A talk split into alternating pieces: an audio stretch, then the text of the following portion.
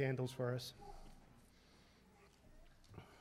Four Sundays ago, we lit the first Advent candle as a reminder of the hope that we have in Christ.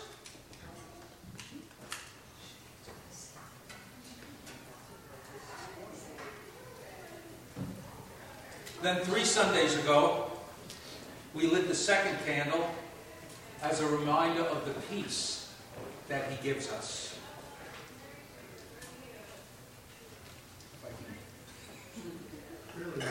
Wow, that's, that's arthritis. And then two weeks ago, we lit the third candle as a reminder of the joy that He brings.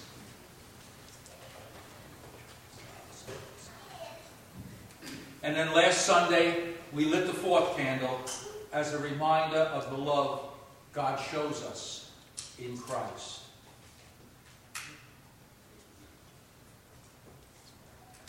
Now, tonight is Christmas Eve and the Advent season ends, and we wait no longer. That great event that we've been waiting for has happened. God's promise of a Redeemer is fulfilled. Christ Jesus is born. And we light the Christ candle with praise to our God who sent our Savior into the world. I'd like to read you from the book of Titus, chapter 2, verses 11 through 14. And listen as Paul writes this under the inspiration of the Holy Spirit. He talks about that first advent, the second advent, and then how should we live our lives because of this. Paul writes, For the grace of God has been revealed, bringing salvation to all people. And we are instructed to turn from godless living and sinful pleasures. We should live in this world with self control, right conduct, and devotion to God while we look forward to that wonderful event when the glory of our great God and Savior, Jesus Christ, will be revealed. It's the second advent. He gave his life to free us from every kind of sin, to cleanse us and to make us his very own people, totally committed to doing what is right. Can I hear an amen on that? Amen. Amen.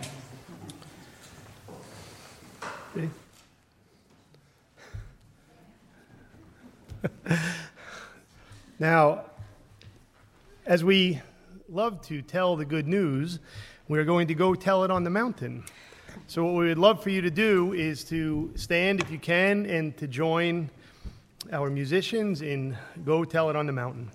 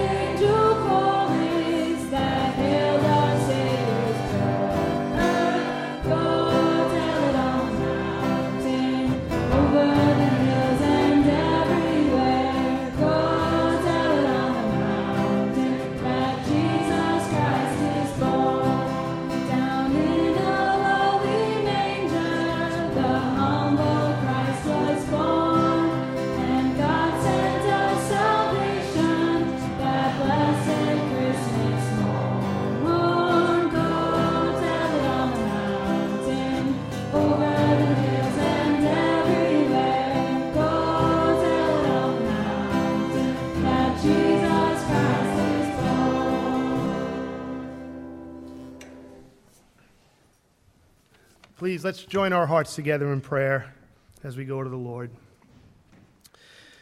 The Bible says in 1 John 4 9 and 10, This is how God showed his love among us.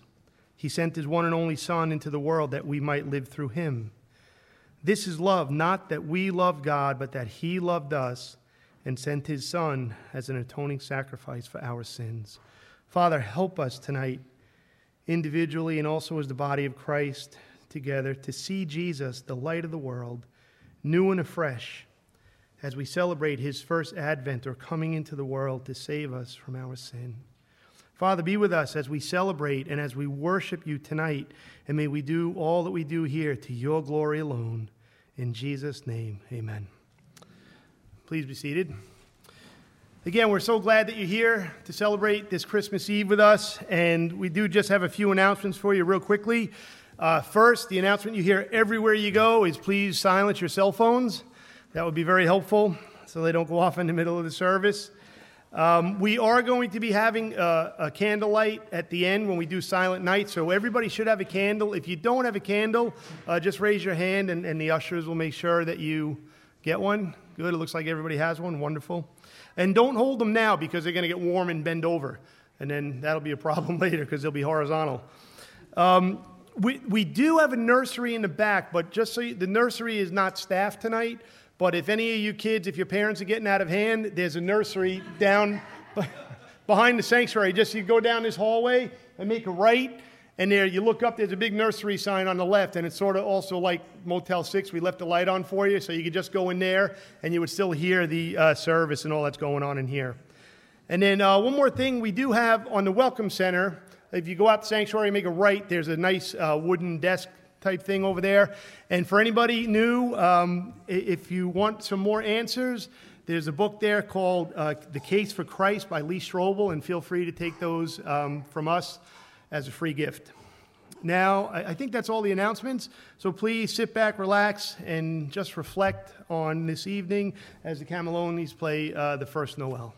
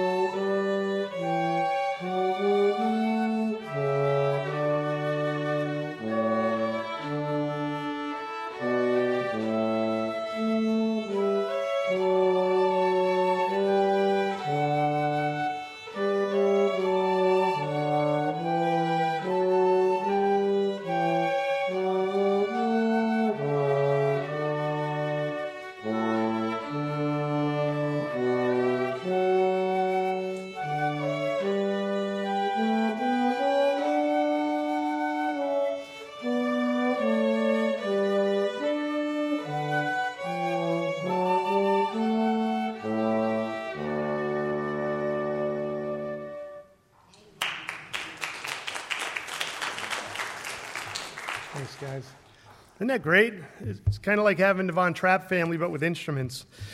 So, we're going to read uh, scripture, the, the story of Jesus' birth from Luke chapter 2, verses 1 through 20. This is going to be from the, the New Living Translation. The birth of Jesus. At that time, the Roman Emperor Augustus decreed that a census should be taken throughout the Roman Empire. This was the first census taken since Quirinius was governor of Syria. Syria. All returned to their ancestral towns to register for this census. And because Joseph was a descendant of King David, he had to go to Bethlehem in Judea, David's ancient home. He traveled there from the village of Nazareth in Galilee. He took with him Mary, to whom he was engaged, who was now expecting a child. And while they were there, the time came for her baby to be born. She gave birth to her firstborn son. She wrapped him snugly in strips of cloth and laid him in a manger because there was no lodging available for them. That night there were shepherds staying in the fields nearby, guarding their flocks of sheep. Suddenly, an angel of the Lord appeared among them, and the radiance of the Lord's glory surrounded them. They were terrified. But the angel reassured them. Don't be afraid, he said. I bring you good news that will bring great joy to all people. The Savior, yes, the Messiah, the Lord, has been born today in Bethlehem, the city of David. And you will recognize him by this sign. You will find a baby wrapped snugly in strips of cloth, lying in a manger. Suddenly, the angel was joined by a vast host of others, the armies of heaven, praising God and saying, Glory to God in highest heaven, and peace on earth to those with whom God is pleased. When the angels had returned to heaven, the shepherds said to each other, Let's go to Bethlehem. Let's see this thing that has happened, which the Lord has told us about. They hurried to the village and found Mary and Joseph, and there was the baby lying in the manger. After seeing him, the shepherds told everyone what had happened and what the angel had said to them about this child. All who heard the shepherd's story were astonished, but Mary kept all these things in her heart and thought about them often. The shepherds went back to their flocks, glorifying and praising God for all they had heard and seen. It was just as the angel had told them. Please stand, and if you are able to, and join us in singing, O come, all ye faithful.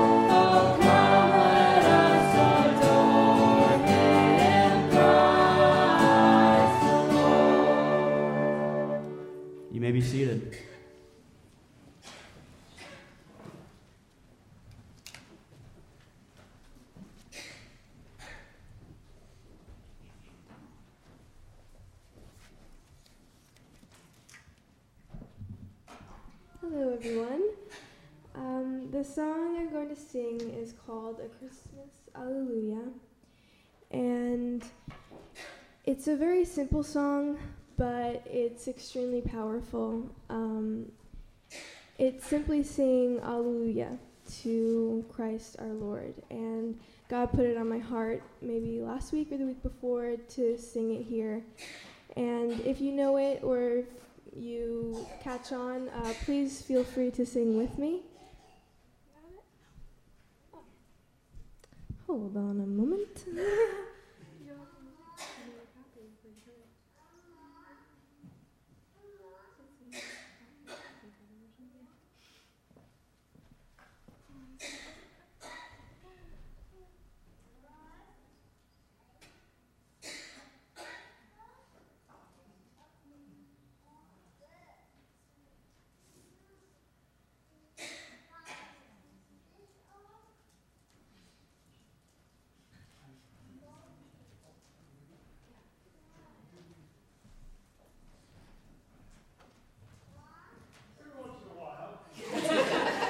run into technical difficulties. We're human beings, we fall a little short, so we're short a little music, uh, which um, Pastor Mark, Evan the servant, uh, ran up to get. So anyway, how's everybody doing so far? Good? right? How many people are still traveling tonight? Still traveling? No, we're here. No, no. That's true. That's true. I meant how many people are traveling after this. Nobody? Everybody's staying put? Oh, you're traveling? How far? Oh, honey, that's it. I'm not really traveling. 20 minutes. Yeah. And I'm traveling home too. Anyway. Okay, we're good. Are we ready? All right, we are ready. Thanks for your patience.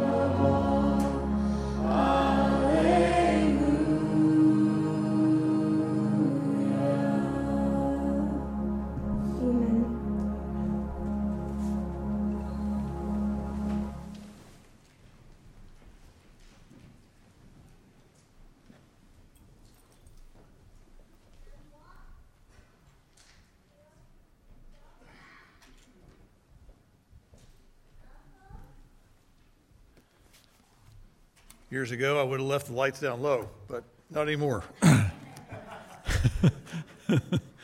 Let's pray, as we've already been praying.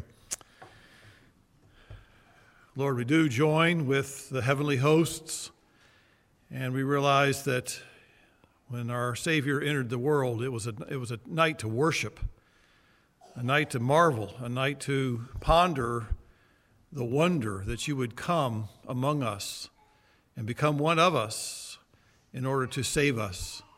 And we thank you, Lord, for the wonderful gift of your Son, our Savior and Lord, Jesus Christ.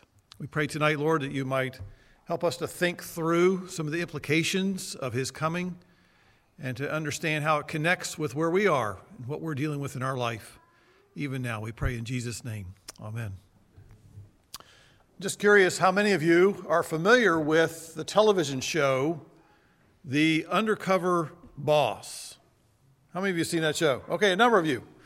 Uh, the general premise of the show, and it's pretty much the same I mean, almost every time. I mean, the routine is similar. You have a CEO of a corporation or the owner of a, a company, and he decides to go undercover and to play the role of a prospective employee who wants to do things in his company. And so he would uh, sort of try out for various positions in his company, and he's interacting with various current employees in his company and uh, or her company.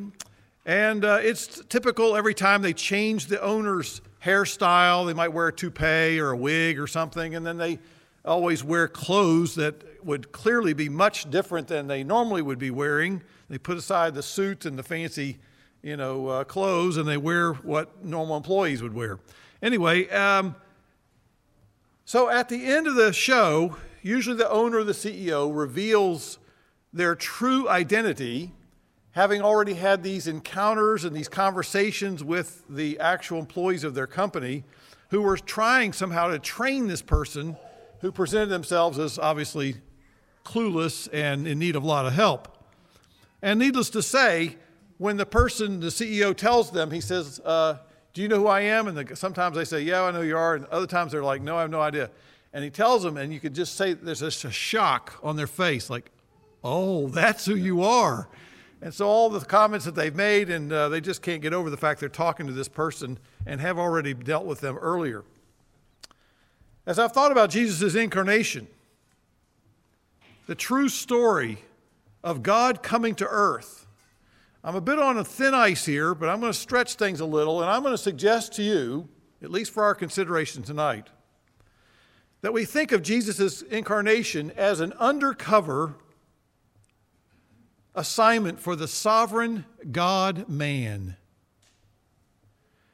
That when you think about it, on the night of which Jesus first inhaled and breathed the air of Bethlehem, he did so as one who is at that time the all powerful creator of the universe. Here he is coming onto the earthly scene as a vulnerable human infant.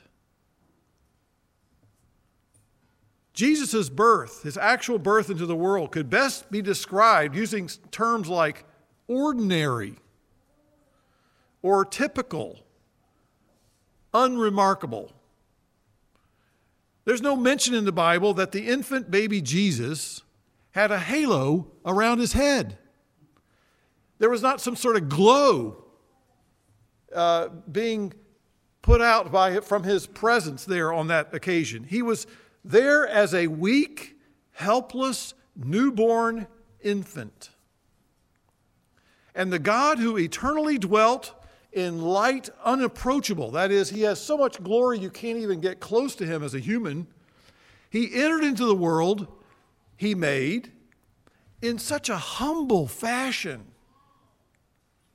And this was Jesus's, I call it, quote unquote, undercover role. And those who first saw the infant Jesus at his birth did not fully realize, obviously, who he really, really was. No surprise. And that's why God graciously, and we all need a little help, have to make it clear now. So God makes it clear and explains by means of an angel who comes as a messenger and he tells them, Listen, you folks don't realize the magnitude of who has just entered and made his entrance, humble entrance into this world. And so that's why we read in Luke chapter 2, the angel said, I bring you good news of great joy, which shall be for all the people. You will find a baby, humble, unassuming, normal, typical. You will find a baby wrapped in cloths and lying in a manger that is a feeding trough. Today in the city of David, there has been born to you a Savior who is, here's the reveal Christ the Lord. The Messiah, the Lord. The baby born in Bethlehem was clearly, I would call it, undercover. He was the Lord. And the title Lord carries a number of associations, and we need to sort of keep these in mind so we don't miss the impact of that statement. It's a word used in Greek that would have been translated as a title, also used for Jehovah or Yahweh as the title for God in the Hebrew Scriptures. It was also a, a word used to refer to the most politically powerful people of that day, which at that time happened to be of course, the Roman emperors. And they would mandate to their subjects to say and affirm things like, Caesar is Lord. What is he saying by that? The title Lord then refers to that person who possesses the highest rank, the person who enjoys the highest level of privileges. Indeed, when we think of the coming of Jesus Christ as a newborn infant, even though it didn't appear to be the case on that occasion, Jesus rightfully deserved to have the place of highest honor. If you fast forward from the day in which Jesus was born, and we pick it up the story in his adult life, and there he is with a, a public ministry, and he's interacting with other adults, his disciples. There's a time in which Jesus dramatically revealed his identity one day when he took three of his disciples, Peter, James, and John, and they go to the top of a high mountain. And while on that mountain, Jesus began to shine. Not only did his garments that he was wearing become brilliantly white and shining, but he himself was shining. Talk about a reveal. Blow your socks off. And so, on that moment, at that moment, when he is revealing this glory that he normally possesses and has possessed from all eternity, a voice came out of a cloud that enveloped them all at that moment. And the voice from heaven said, This is my son with whom I am well pleased. Hear him, listen to him. You see, God was affirming the identity of this person. It was becoming very clear for those disciples to see. And on that occasion, it was interesting that there was comments made in which Jesus, it was affirmed once again that Jesus was going to depart. He was going to die. He was going to lay down his life. And sure enough, Jesus did not continue to shine with that glorious light for long. Because soon thereafter, he resumed his humble, I call it, a disguise. I know that's a little stretch of a word, but Bear with me, I'm trying to make the point here. He resumed his humble disguise. He fulfilled his Father's will by humbly offering himself in obedience to his Father's will, coming here as a God, perfect God, and a sinless man. And he is coming to what? Lay down his life on a cross. The lowest possible thing a person could do. And since Jesus humbled himself by taking on human nature, suffering as a man, as a substitute for people like you, people like you and me, people who are trying to improve ourselves, people who are trying to, to gain a sense of importance and, and acceptability before God and other people. Here is God saying, You'll never find it in yourself, but you will find it in only one person, Jesus Christ, the sinless one. And sure enough, Jesus his identity was made so clear as one who did humble himself in that disguise of being so weak and and lowly. But then the full re- revelation of who he was, God the Father made it very clear after Jesus died because Jesus was raised from the dead. Not only that, but eventually, after a number of days here talking to his disciples, convincing people who he was as a, in a resurrection body, he was ascended into heaven. And in heaven, the Bible says to us that Jesus then is seated at the right hand of God the Father, the position of highest honor and privilege and authority. So here's the one who humbled himself, the one who suffered in shame, the one who was disgraced to be killed upon a cross to pay for sins that he didn't commit. He was crowned as the King of Kings and the Lord of Lords. It's amazing. And so God the Father elevated the one who did not hold on to his divine prerogatives to the highest now of all privileges and positions of authority. It's interesting how certain people picked up who Jesus really was at certain points of his story. There's a guy named Thomas. Maybe we all sort of remember Thomas by one thing. He was the one that had a lot of doubts, wasn't really sure. He heard a lot of teaching, he was uh, familiar with a lot of things that happened, but Thomas just kept shaking his head, said, I don't know. I just don't know. I've got some reservations. I'm not sure I'm ready to buy into this thing. But there came a time with Thomas, even after a time of unbelief, he finally understood the logical implications of Jesus' resurrection because it was something that affected him in a personal and life transforming way. Because what did he say one day? Finally, Jesus presented himself to Thomas in his resurrection body, and Thomas responded by saying, My Lord and my God. Did you catch the word my Lord? That means my master, the one who is the greatest of all, the one who I submit to as the supreme one. It's Peter who also picked up on the implications of who Jesus really was, and he preached his first sermon. And there he is preaching among a bunch of people, and he says this Let all of the house of Israel know for certain that God has made Jesus, even though it didn't appear this way now. Again, Jesus died on a cross, right? He was rejected. Nobody, everybody turned away from him. He was abandoned. But God made Jesus both Lord and Messiah. This Jesus whom you crucified. Over 700 times when you read the New Testament, Jesus is given the title Lord. Now, since Jesus is elevated to this highest position of power and honor and authority, all of us are urged to join with Thomas, the other disciples, with Peter, and to willingly subject ourselves to Him, to Jesus Christ, as Lord. It is Jesus alone who is the sovereign Lord and King. And guess what? We are not. The prophet Isaiah had a wonderful invitation to this effect as he speaks on behalf of God. He says in Isaiah 45 Turn to me and be saved, all the ends of the earth, for I am God, and there is no other. I have sworn by myself, the word has gone forth from my mouth and will not turn back. What is that word? That to me every knee will bow, every tongue will swear allegiance.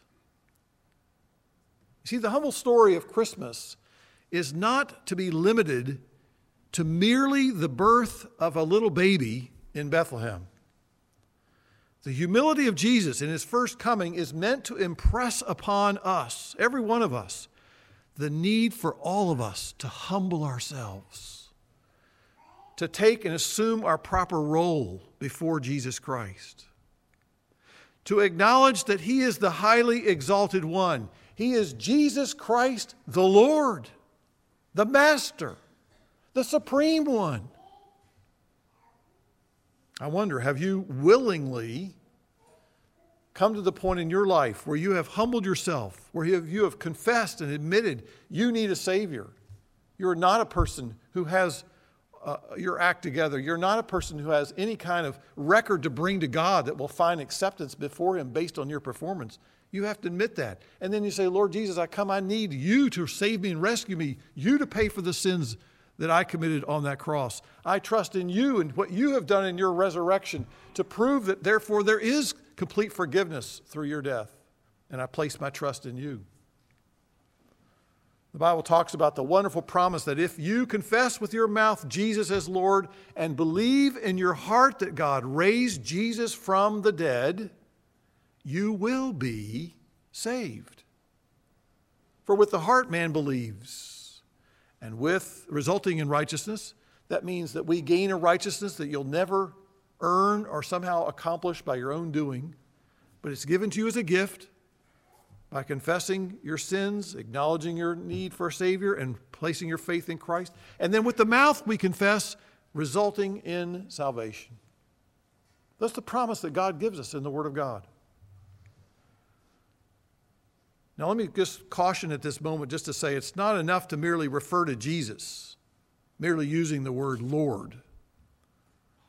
Some people think, oh, if I just say Lord, Lord, keep saying Lord that there's some sort of magical impact on your life. Confessing Jesus as Lord actually means that you surrender to His authority, you surrender to His teaching, you surrender your life to Him by giving Him your supreme loyalty, your supreme devotion and love. And when we submit ourselves under the authority of Christ and we serve Him, it includes the idea of obeying Him. Jesus said, Why do you call me Lord, Lord, and do not do what I say? Doesn't make any sense. It's Augustine, the early church father, who said, Jesus Christ is not valued at all until he is valued above all. And so we begin to put into place our true loyalties, our true devotion is to Christ as the chief devotion of our life, our chief love. And so Jesus calls us to willingly surrender to Him as King. He's the only one who can liberate us from the bondage of sin and selfishness that it captures the hearts of all of us if we're not careful. Jesus calls us into a new form of servitude, a liberated life of serving Him as master. Now, I know that sounds like, what are you saying? A liberated life of serving Jesus as master? Yes a master who loved you enough to give his life for you to save you. See if I can illustrate this with suppose you're a young person and you desire to become an accomplished pianist. I tried it for about three weeks. It didn't work too well for me. Actually, I continued on for a number of years, but it was really a waste of time beyond that three weeks. It was pretty obvious I was not going to get much, make much progress in that area. But if you want to become a, an accomplished pianist, you must submit to your teacher and instructor, a pianist who knows what they're talking about. And guess what they're going to ask you and demand that you do? All sorts of assignments to play scales. I mean, it's on and on and on. I had enough scales after three weeks, I could say, we got problems here. This is not going to work for me scales over and over, daily practice. And so when all your friends are out having fun, playing with their friends, which they used to do back when I was young, I don't know what kids do today. I think they sit home and look at YouTube. I understand. But anyway, back in years ago, you used to think about your friends having fun, and you're sitting there on the piano bench, involved in all sorts of the disciplines and the laborious, demanding requirements of playing these scales and doing the same thing over and over and over. But guess what? In due time, all that self denial will yield to a freedom that's hard to describe the freedom of musical expression that becomes part of you. It's like the inside of you is now expressed through your fingers on this, in this piano keyboard. And then you have the liberation of your inner self into this sublime heights of musical delight. So the person who has gone through the, the yielding to the authority and the demands of what is asked of them ends up resulting in the most enjoyable pursuit of playing and enjoying music. I would suggest to you that the result of surrendering to Jesus Christ as Lord is that our lives become the fullest of what they're designed to be. It's not the end of life, it's the, really the fullness of life. It's actually the unifying of our life together because everything that we take part in, everything that we pursue, everything that we accomplish in life can come under the umbrella or under the rubric of, of it becomes a gift of love that you offer to the one who gave himself and his all for you. It, the one who, who rescued us, the one who bought us, the one who now owns us, is the one we now live for. So everything you do can be something you offer to him. No area of life is unimportant. No area of life is meaningless. And that we see our existence now with new eyes. We're able to see things that are fascinating. For example, Abraham Kuyper, the famous Dutchman, made this incredible statement. He said, There is not an inch of any sphere of life which Jesus Christ, the Lord, does not say, Mine. In other words, he's saying that Jesus Christ is Lord of everything, every area of life. There is no secular and sacred division for those who are serving the Lord Jesus Christ. He is King and Lord over everything. It unifies our life. Let me just conclude with this statement that comes from Benjamin Hanby. He wrote and composed a, a Christmas carol in 1863. I'm sure it was a year that was not very, not very good headlines in the, in the papers at the time. As the Civil War is beginning to rage, he says this Who is he in yonder stall? At whose feet the shepherds fall? Tis the Lord. A wondrous story. Tis the Lord, the King of glory. At his feet we humbly fall. Crown him, crown him, Lord of all. Let's pray. Before I lead in prayer, I'd like you just to take a moment and think about your life and begin to reflect on have you willingly humbled yourself? Have you confessed Jesus Christ as Lord? If not, why not? Jesus calls us to do so. He has presented much evidence and proof of who He is.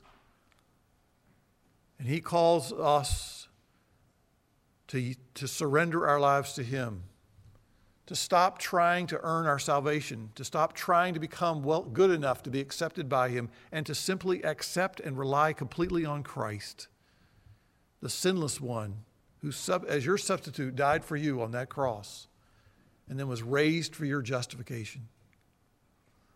Have you surrendered to Him, placed your faith in Christ and Him alone, and confess Him as your Lord and Master? What a night to do that tonight. And then perhaps some of us who have already accomplished and met, who have already done so, the question comes to us Is there some area of your life that you're holding back? You don't want to surrender to the Lord? Tonight's a night where you need to think to yourself, What is Jesus the Lord calling me to lay down before Him? Is there some area that you've been hiding? Is there some area that you've been deliberately refusing to come to terms with Jesus and what He is asking you to do? Something you're, he, he's asking you to, to go somewhere, to stop something, to begin something that you're not willing to do. What is that? Jesus the Lord calls you to bend your knee and bow before him. If you call and if you confess him as Lord, then surrender to him and worship him by offering that at his feet even tonight. Let's pray. Heavenly Father, we thank you that your great love was shown to us so clearly in the person of Jesus Christ. How we thank you that his, in some ways, undercover entrance into this world was not limited and did not limit him and who he really was. He is indeed and was born Lord of all. even at his birth. I pray, Lord, that you would open the eyes of our hearts that we might appreciate this truth in a, in a fresh and real way. That there are those here tonight, Lord, who have always sort of kept you at arm's distance, who have n- not really become serious about where they would stand if they were to die, if they were to come to the end of their life, and, and they would have no opportunity to do anything else. They would stand before you. They would, they would have nowhere to turn, nowhere to hide. May tonight be the night where they confess you as Lord and believe on the Lord Jesus Christ and truly be saved. And Lord, for some of us who have confessed you as Lord, we ask that you would work in our hearts that we might worship you by yielding and surrendering and giving before you and bowing at your feet and saying, Lord Jesus, here I am. Use me, help me, forgive me, and give me the desires to surrender fully and completely to you. Whatever it is I need to let go of or pursue or, or stop doing, Lord, we ask that you would work it in our hearts. We accept these offerings, we pray, for we ask it through Jesus Christ our Lord. And everyone said, Amen. One of the things that we like to do at this time of our service is to acknowledge how much we need light. That the world in which Jesus came is a dark world, and we know we still live in a dark world. Even greater, we know that there's a lot of darkness in our own heart, in our own lives, and how much we need Jesus and his light to shine in every part of our life. And so we're going to ask as we dim the lights here, we're going to have candles for everyone, and we're going to uh, begin with the lighting of this candle from the Christ candle, and then we're going to spread the uh, lighting through the center of the aisle, down each there. If you'll just hold your candle upright once you are lit, the candle's lit, because there will be wax that's uh, dripping, and so please be careful with the wax and with the candle, if you obviously will. If you have children with you, be careful with them as well. But let's make this a meaningful part of our worship tonight to think about, Lord Jesus, thank you for bringing light into this dark world. May that light penetrate deeply into my dark recesses of my heart that I might know the true light of life in my heart and life.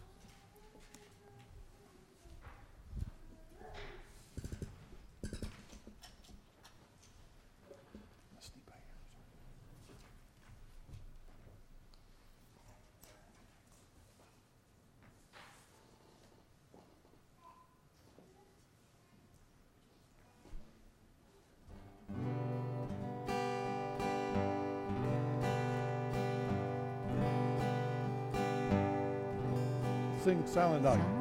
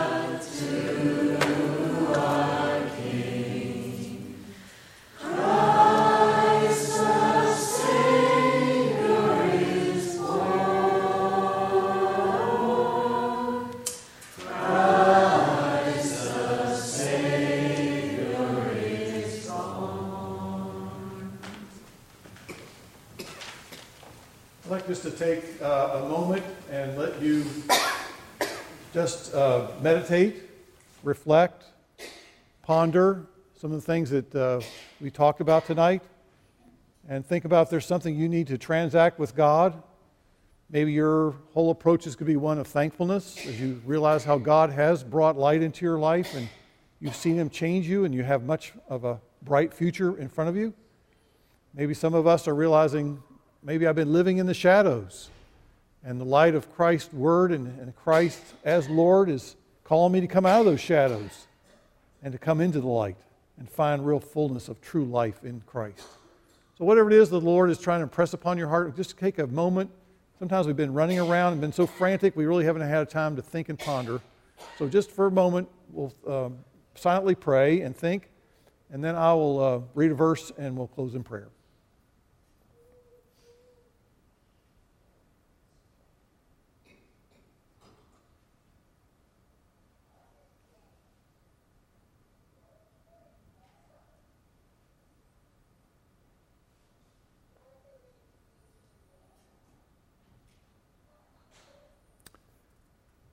Amen. Let's stand together, holding your candle just for a second, and listen to this verse. Jesus said, I am the light of the world. If you follow me, you won't be stumbling through the darkness, because you will have the light that leads to life. God's people said, Amen. Amen. Let's extinguish our candles, and then I'll pray. Let's pray together.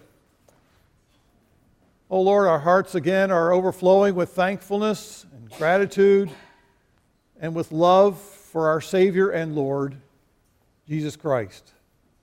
How we thank you that He did not remain in heaven, that He did not just look out into, for His own interests, but He was very much burdened and concerned and compassionate about each of us, that He gave Himself as an act of incredible sacrificial love how we thank you, Lord, that there is the light of hope shining in this world, that someone cares enough to rescue us, to save us, to change our hearts, to give us new life. How we thank you, Lord, for a wonderful Savior who was Lord at his birth. May you be Lord in our everyday life. And we pray, Lord, that you would bring us onto the path of freedom and joy and following you as your servant until that day when Jesus comes again at the second advent. May we be found following Jesus as Lord, confessing him and serving him and loving him. We pray in Jesus' name. Amen.